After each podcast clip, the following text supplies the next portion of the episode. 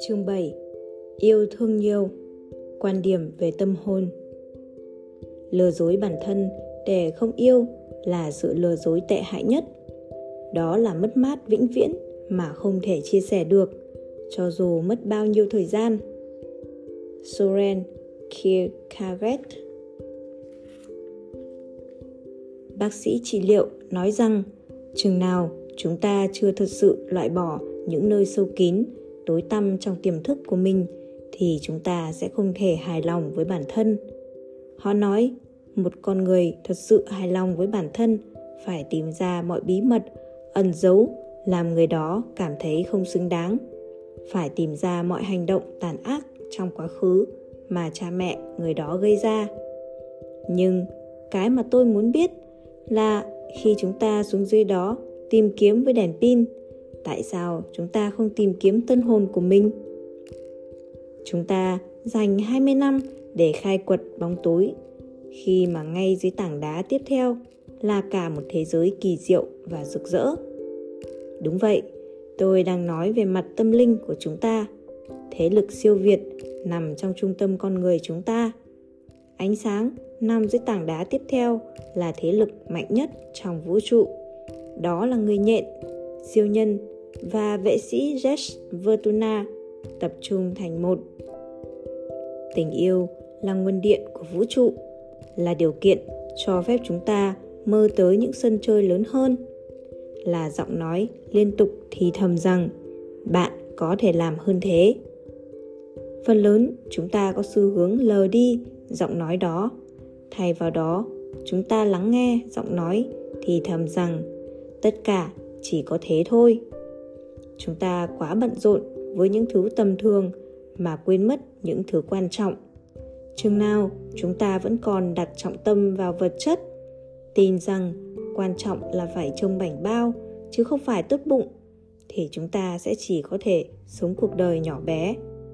Khi chúng ta bỏ tình yêu đứng bên ngoài cái lạnh giá và tự nhủ rằng các buổi nâng mặt, xe Land Cruise và chức danh nghề nghiệp là mục đích sống của chúng ta, thì chúng ta đã bỏ lỡ toàn bộ vấn đề.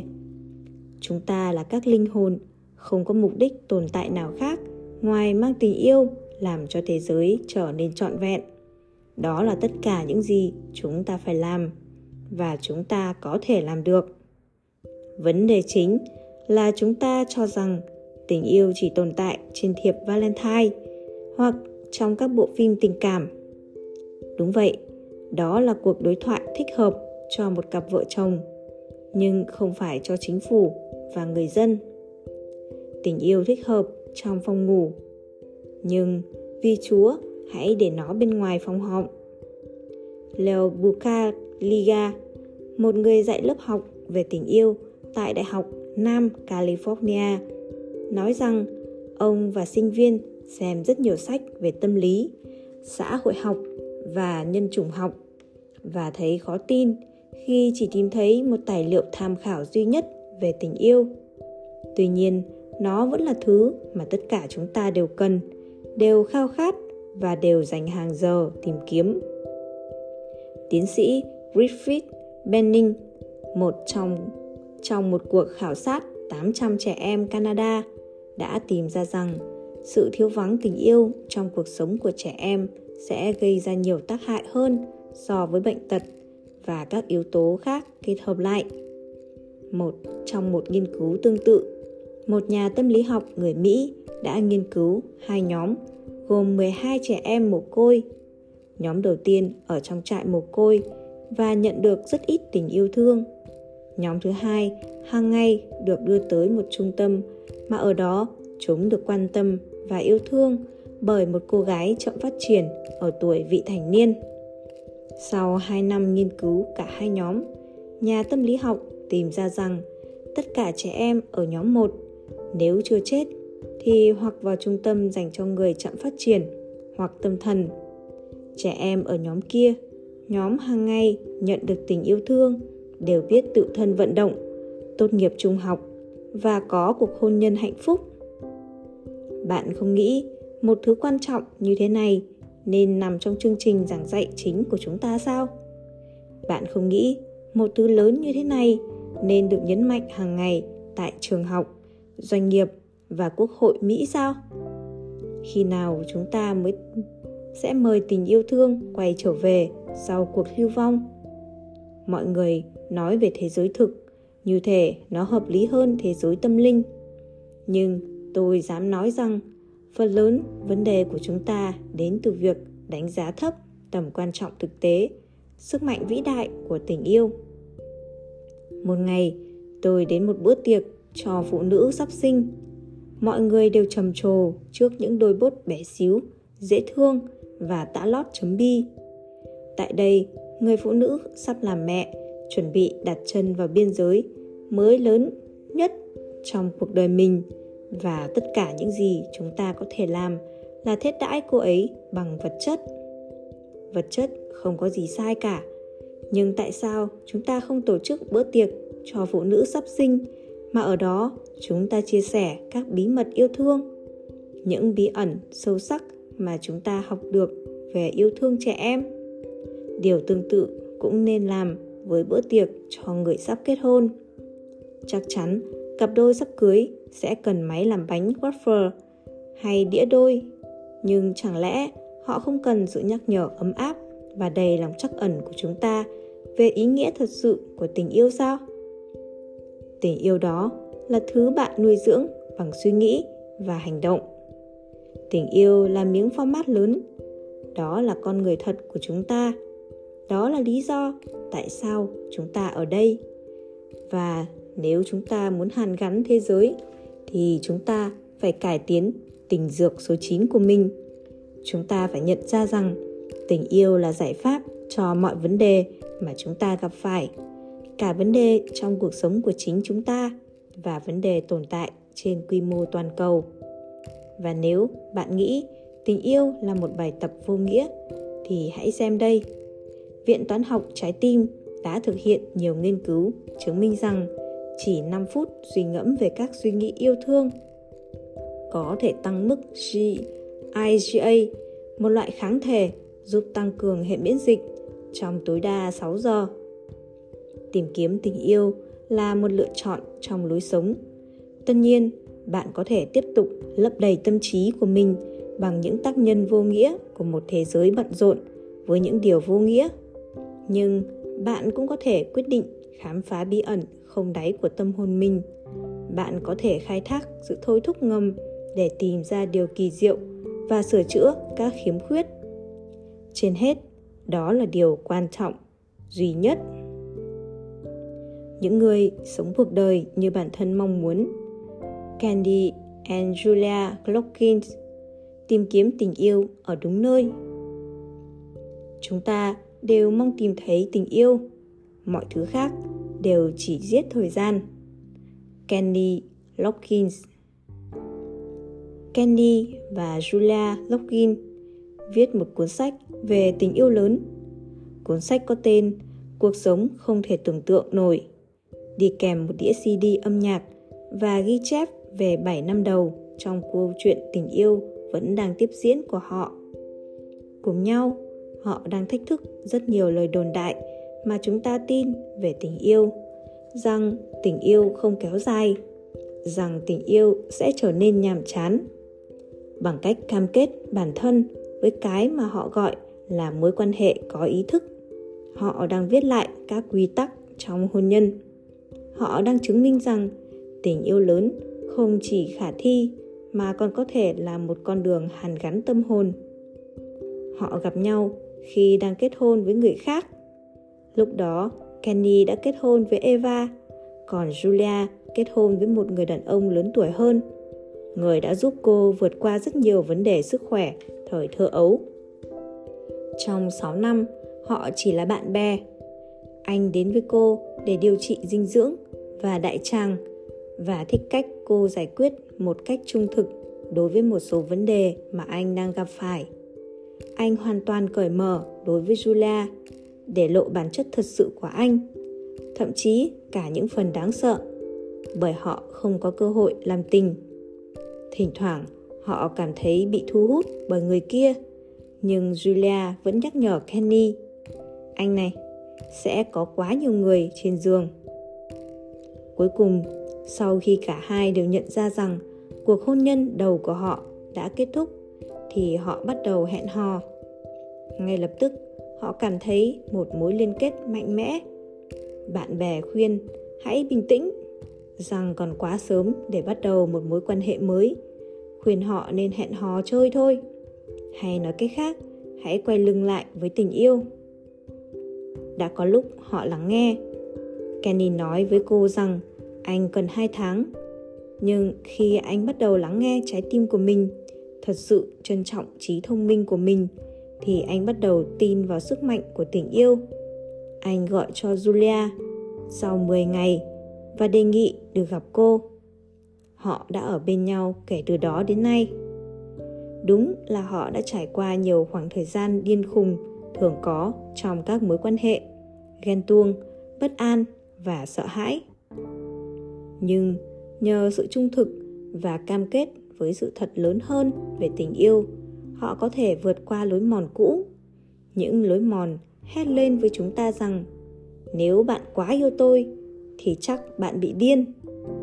Nếu bạn yêu tôi thì chắc bạn ngu ngốc, mù quáng, cứng đầu, quỷ quyệt hoặc không xứng đáng với tôi.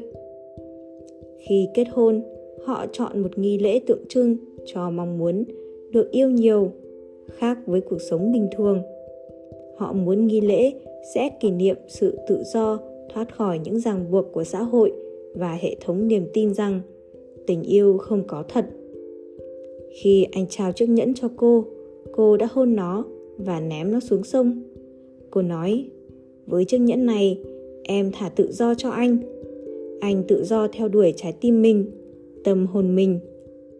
Anh lấy miếng pha lê Bavaria, món quà đầu tiên cô tặng anh và chôn nó xuống đất. Với miếng pha lê này, anh trả em về với đất, với bầu trời và với tâm hồn mà anh yêu và tin tưởng. Họ cũng viết lời thề nguyện cho phép họ nói rõ những giấc mơ ngông cuồng nhất và những mong muốn thầm kín nhất cho cuộc sống bên nhau của họ và cho phép sự phát triển và hàn gắn của mỗi người. Họ nói, lời hứa của chúng tôi với nhau là phải theo đuổi tinh túy của cuộc sống, niềm hứng thú và đam mê của mình. Họ để miếng pha lê lại nơi thiêng liêng mà họ tổ chức lễ cưới với hy vọng một ngày nào đó, khi có người sẵn sàng đón nhận sức mạnh của tình yêu vô điều kiện, thì họ sẽ nhặt được nó người đó sẵn sàng tin rằng tình yêu có thật, rằng tình yêu có thể hàn gắn và tình yêu có sức mạnh làm tất cả chúng ta trở nên mạnh mẽ những người sống cuộc đời như bản thân mong muốn Jody Swabrick nuôi dưỡng 28 đứa trẻ và vẫn tiếp tục. Nếu tôi học được bất kỳ điều gì từ những đứa con của tôi và cuộc sống thì đó là chúng ta đều có khả năng đạt được những điều lớn lao. Khi mọi người hỏi Jody đến từ Kera Falls, Iowa, cô có bao nhiêu đứa con? Thì cô trả lời, đợi một chút, tôi phải đếm đã và thực tế là cô cần máy tính. Gia đình quan trọng hơn cuộc sống của cô bao gồm 28 đứa trẻ. Trong đó 27 đứa là con nuôi và 17 đứa vẫn sống ở nhà. Độ tuổi của bọn trẻ là từ 9 đến 31. Nhưng điều ngạc nhiên hơn là người phụ nữ 49 tuổi này là bà mẹ đơn thân và trong 27 trong số 28 đứa con của cô đều có nhu cầu đặc biệt. Điều đó có nghĩa là chúng mắc chứng rối loạn tăng động giảm chú ý, loạn dưỡng cơ bắp, bị mù bẩm sinh hay mắc bệnh tràn dịch não. Chúng đến từ Hàn Quốc, Nam Mỹ hoặc từ những bà mẹ nghiện hút tại các thành phố ở Mỹ. Đã có lúc Jody không biết lấy tiền ở đâu. Jody nói, nhưng trong cuộc hành trình đó, gia đình của tôi đã có thêm sức mạnh, niềm tin và lòng dũng cảm. Chúng tôi đối mặt với các phiên tòa, cùng nhau khóc, nhưng quan trọng nhất là chúng tôi cùng nhau cười cùng nhau học hỏi và trưởng thành nói cách khác jody và gia đình tuyệt vời của cô biết cách yêu thương nhiều rất nhiều trong số con nuôi của cô là những đứa trẻ mà không ai muốn nhận, ngay cả cha mẹ đẻ của chúng. Ngay cả các cơ quan dịch vụ xã hội, những người không biết phải làm gì với những đứa trẻ đa nhân cách hoặc bị lạm dụng. Jody bước vào nơi mà những người khác nói, trời ơi, đó là một thảm họa. Và nói, đây là những gì tôi có thể làm. Chẳng hạn Tyler đến với Jody khi mới 7 tuổi cậu bé không chỉ bị tàn tật và khiếm thính mà còn mắc chứng rối loạn tăng động giảm chú ý. Hiện cậu 20 tuổi và làm việc tại một cửa hàng tạp hóa. Jenna, đứa con lớn tuổi nhất của Jody, đến từ Hàn Quốc khi mới 12 tuổi. Cô bé không biết một từ tiếng Anh và vì cô bé bị bại liệt nên chỉ có thể đi nếu có nặng. Jenny đi học đại học, trở thành trợ lý cư dân khuyết tật đầu tiên, tốt nghiệp với bằng cử nhân hóa học và sinh học và trở thành sinh viên điều dưỡng khuyết tật đầu tiên tại trường đại học mà cô chọn. Ngày nay, cô làm việc tại trung tâm cai nghiện của một bệnh viện lớn, truyền cảm hứng cho người khác về những việc khả thi. Đôi khi, thử thách đối với Jody xoay canh các rào cản về ngôn ngữ. Luke và Andy, cặp sinh đôi đến từ Hàn Quốc, một hôm chạy nhanh từ trường về nhà đến mức thở không nổi. Chúng hét lên: "Mẹ, lấy giỏ đi! Mẹ, lấy giỏ đi! Chúng con có thú cưng, nhanh lên mẹ!" Khi cô đứng đó, cố gắng giải mã thử tiếng Anh còn hạn chế của chúng, thì Andy bắt đầu nói to rằng Mẹ, cô giáo nói rằng tối nay trời sẽ mưa chó và mèo. Trong tiếng Anh, Raindrops and Cats có nghĩa là mưa rào lớn, nhưng cô bé đã hiểu nhầm sang mưa chó và mèo. Chúng con sẽ có thú cưng, phải không mẹ? Ngay sau đó, cô nói Chúng ta đã mua một con chó. 20 năm trước, khi Jody mới nhận nuôi Tori từ Hàn Quốc, cô vẫn đang kết hôn. Cô là một người mẹ toàn thời gian của Eric, con đẻ của cô, hiện 31 tuổi. Nếu cô biết rằng một ngày nào đó chồng cô sẽ bỏ cô và cô sẽ làm mẹ đơn thân, đồng thời nuôi rất nhiều con như vậy, thì có thể cô sẽ dừng lại và nói Ôi, thế này thì hơi quá với tôi